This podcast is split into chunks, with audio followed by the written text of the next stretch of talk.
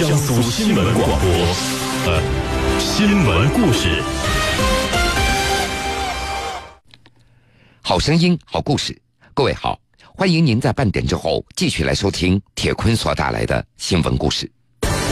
深夜里，八岁的男孩叫泽，因为在北京地铁下跪乞讨，被网友拍照上传网络，并惊动了警察。江苏新闻广播南京地区 FM 九十三点七，苏南地区 FM 九十五点三，铁坤马上讲述。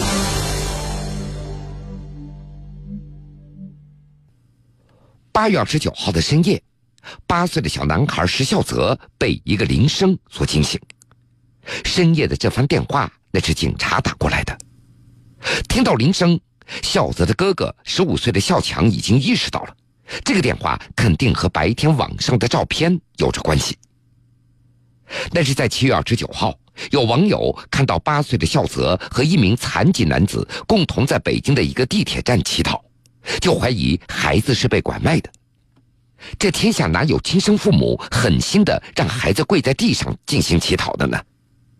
当时也有乘客问孝泽：“那个人是你爸爸吗？”孝泽的脸上没有一点笑容，瞪大眼睛，坚定地摇了摇头。当乘客拿出手机要拍他，孝泽则训练有素地用手里装钱的纸袋子挡住了自己的脸。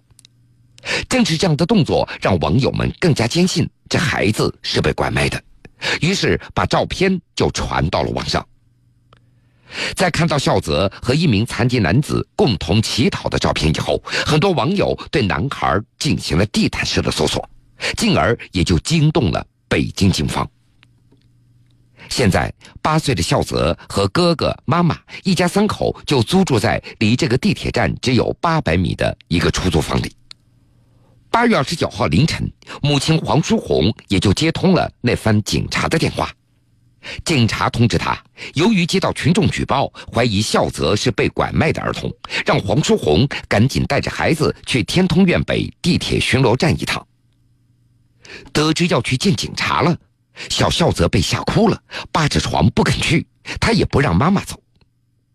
在巡逻站，孝泽一直不肯开口说话，依然保持他惯有的沉默，直到警察指着黄淑红问他：“这是你妈妈吗？”孝泽才坚定地吐出一个字：“是。”一位警官给黄淑红做了笔录，黄淑红非常熟悉这套程序。从第一次背着八岁的儿子孝泽在北京地铁站乞讨，黄淑红被警察带走的次数已经多到他自己都记不清楚了。但是这次和以前不一样了。除了问他姓名、籍贯、身份证号码以及为什么要干这个之外，警察还通知黄淑红第二天要做一个亲子鉴定。当时警察是这么解释的：“我们相信你，但是网友不相信。”八月三十号的上午，警方发布公告称，经过核实，小孝泽并非是拐卖的儿童，和他一起在地铁站乞讨的残疾男子那为叔侄关系。几天之后，亲子鉴定的结果也证明，黄淑红和石孝泽的确为母子关系。为了防止孝泽再次被妈妈带去乞讨，警察要求黄淑红尽快把儿子送回老家。石孝泽那是一个习惯在别人问话的时候装作听不见的男孩，所以没有人可以从这个八岁儿童的嘴巴里问出什么答案来，除了他的哥哥石孝强。平时和孝泽交流最多的就是哥哥孝强了。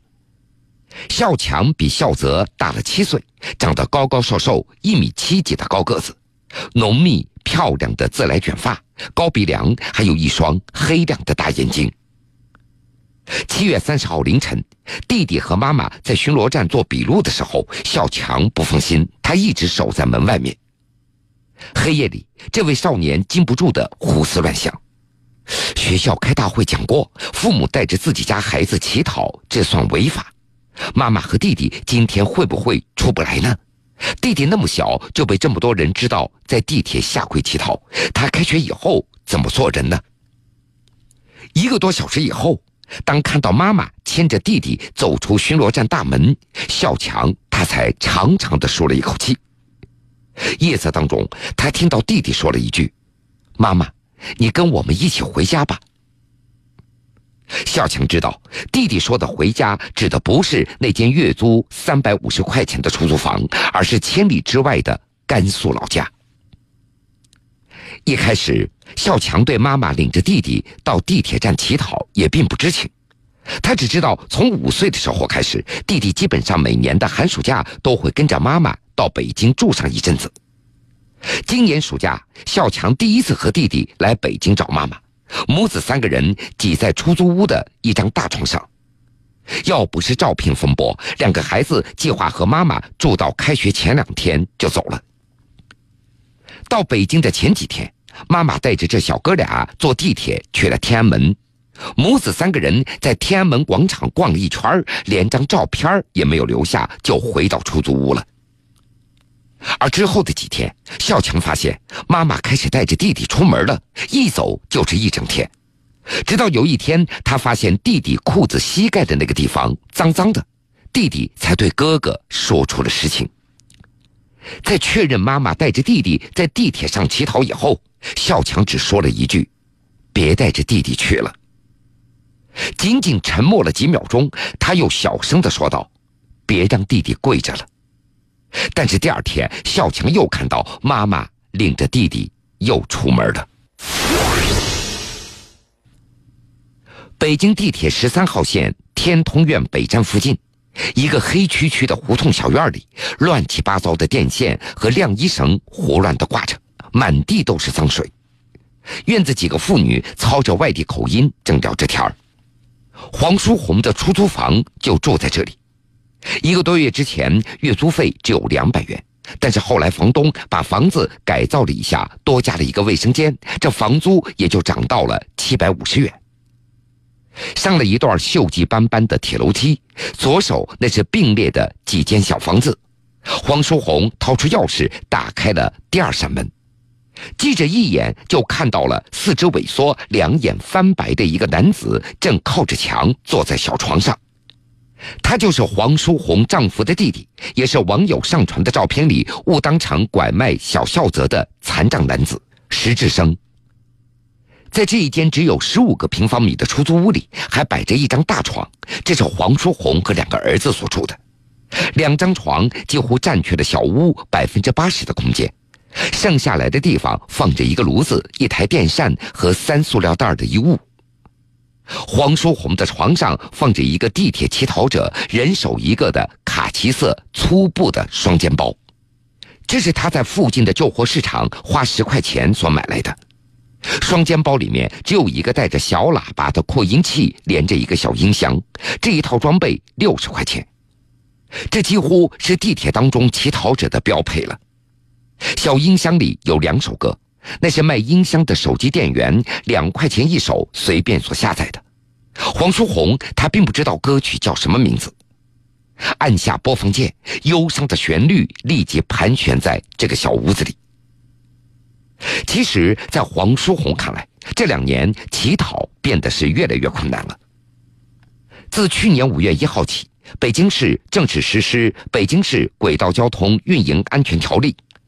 条例中第四十三条明文规定，禁止在地铁车站车厢内乞讨卖艺，建立遣返机制应对乞讨者，三次以上被查处者将被列进黑名单。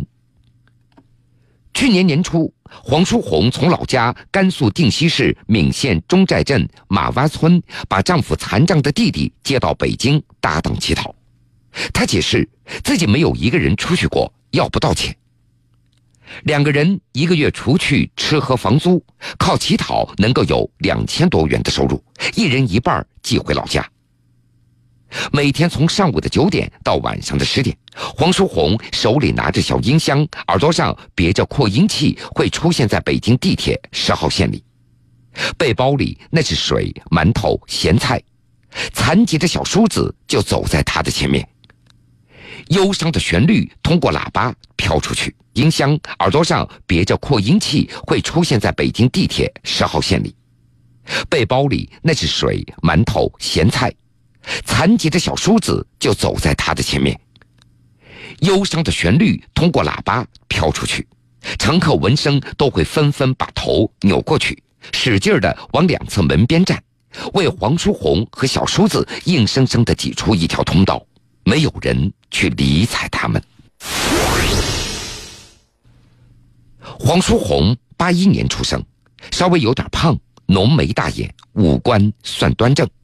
她穿着一身红黑格子衬衫，头发盘的是一丝不苟，只不过整个人看上去要比实际年龄老了十岁。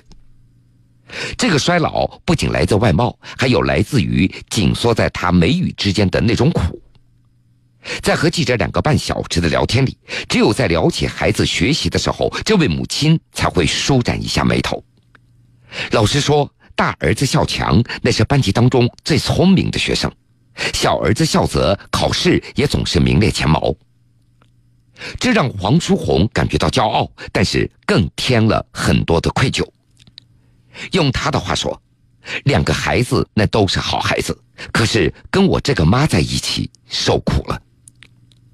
黄淑红对记者回忆，第一次来到北京地铁乞讨，那是在二零一三年七二二甘肃定西六点六级地震之后的那个冬天。当时他背着五岁的小儿子孝泽，在北京地铁五号线乞讨了一个月。甘肃定西那是全国有名的贫困地区，有数据显示，二零一五年全国农民人均纯收入已经达到了一万一千四百二十二元。而黄淑红的老家甘肃定西市岷县中寨镇马洼村，人均年收入仅仅为两千八百六十元。自从嫁到了马洼村，黄淑红就背上了生活的重担。婆婆早就去世了，公公在新疆又找了一个老伴儿，大部分的时间也就生活在新疆了。黄淑红夫妇一直轮流在外面打工，家里留一个人照看土地和孩子。在黄淑红的记忆当中，大儿子孝强从小就会吃苦。他还记得，孝强在小的时候赶上一个冬天，丈夫连续在外面打工，黄淑红只能够带着孝强到地里去干活。有一天冷，小孝强不断的喊着：“妈妈，我冻得厉害。”黄淑红也没有办法，只能够叫儿子在地头是来回的跑。孝强就这样一边跑一边呼着白气，冲着妈妈喊：“妈妈，我跑一跑，真的不动了。”二零零九年，在生下小儿子孝泽以后，黄淑红开始外出打工了。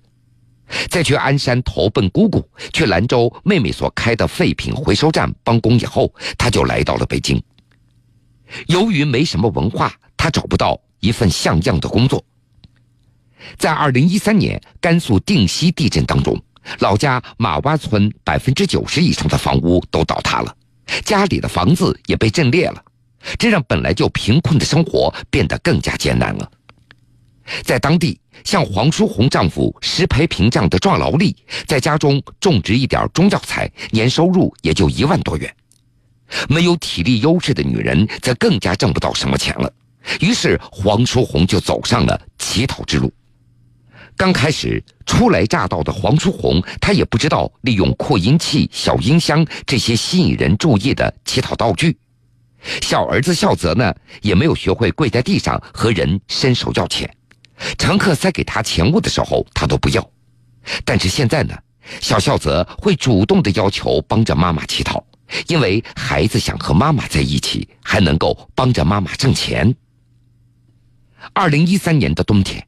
黄淑红带着小儿子第一次出来，挣到了九百多元，然后一起回了家。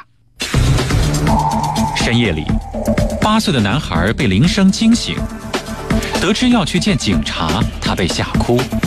这个来自甘肃定西的男孩叫孝泽，因为在北京地铁下跪乞讨，被网友拍照上传网络，并惊动了警察。铁坤正在讲述。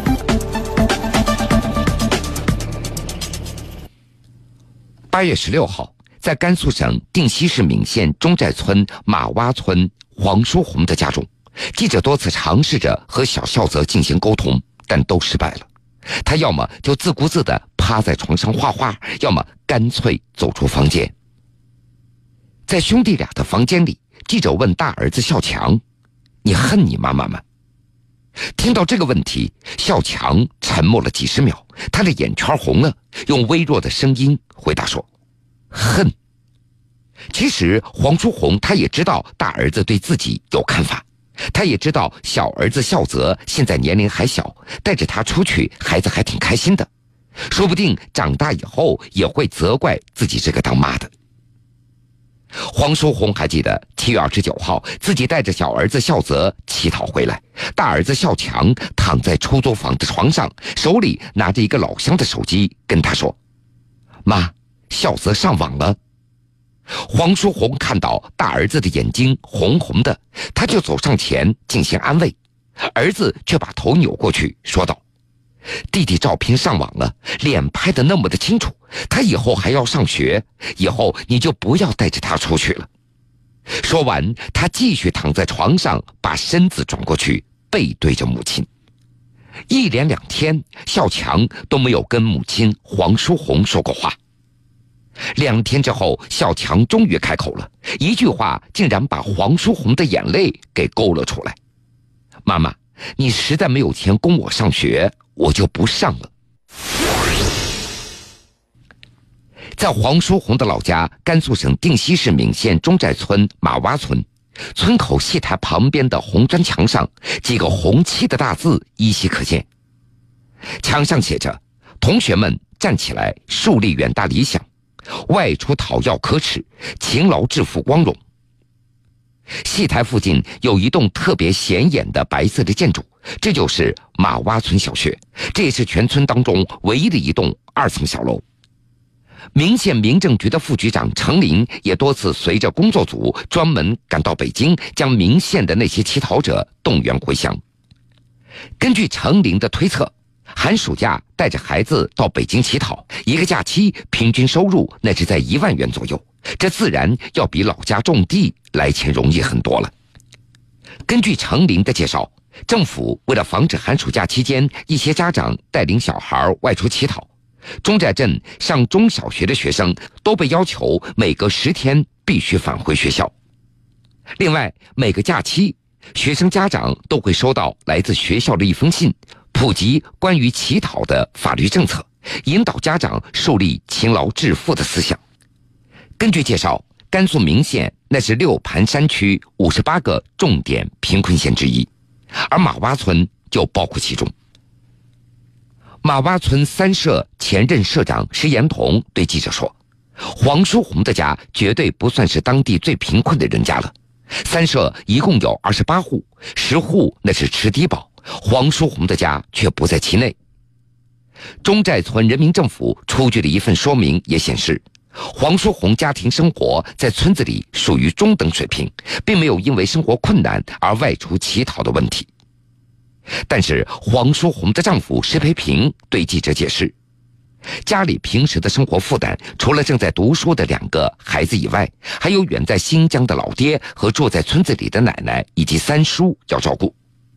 奶奶已经九十岁高龄了，三叔患有精神疾病。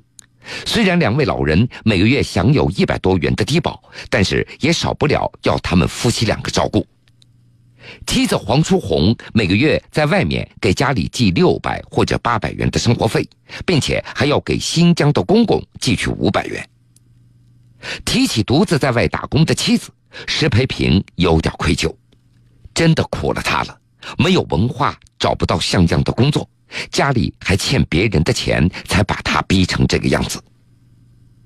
而黄书红也说出了自己的苦衷：“我也想回家过年呀，我也想和孩子们待在一起，但是我少乞讨一天，家里就得借钱生活了。我们还有几万块的外债没有还掉呢。”今年九月份开学了。小孝泽要从村小转到镇子上的中心小学读书了，然而镇上离家有点远了，小孝泽只能够和哥哥一起租房居住了，这无疑又加重了这个家庭的负担。远在北京城的黄书红离回家的路似乎更远了。他说：“我并不想乞讨，我也想找份工作挣钱回家养孩子。”好了，各位，非常感谢您收听了今天全部的新闻故事，我是铁坤。想了解更多新闻，敬请关注江苏广播网 vogs 点 cn。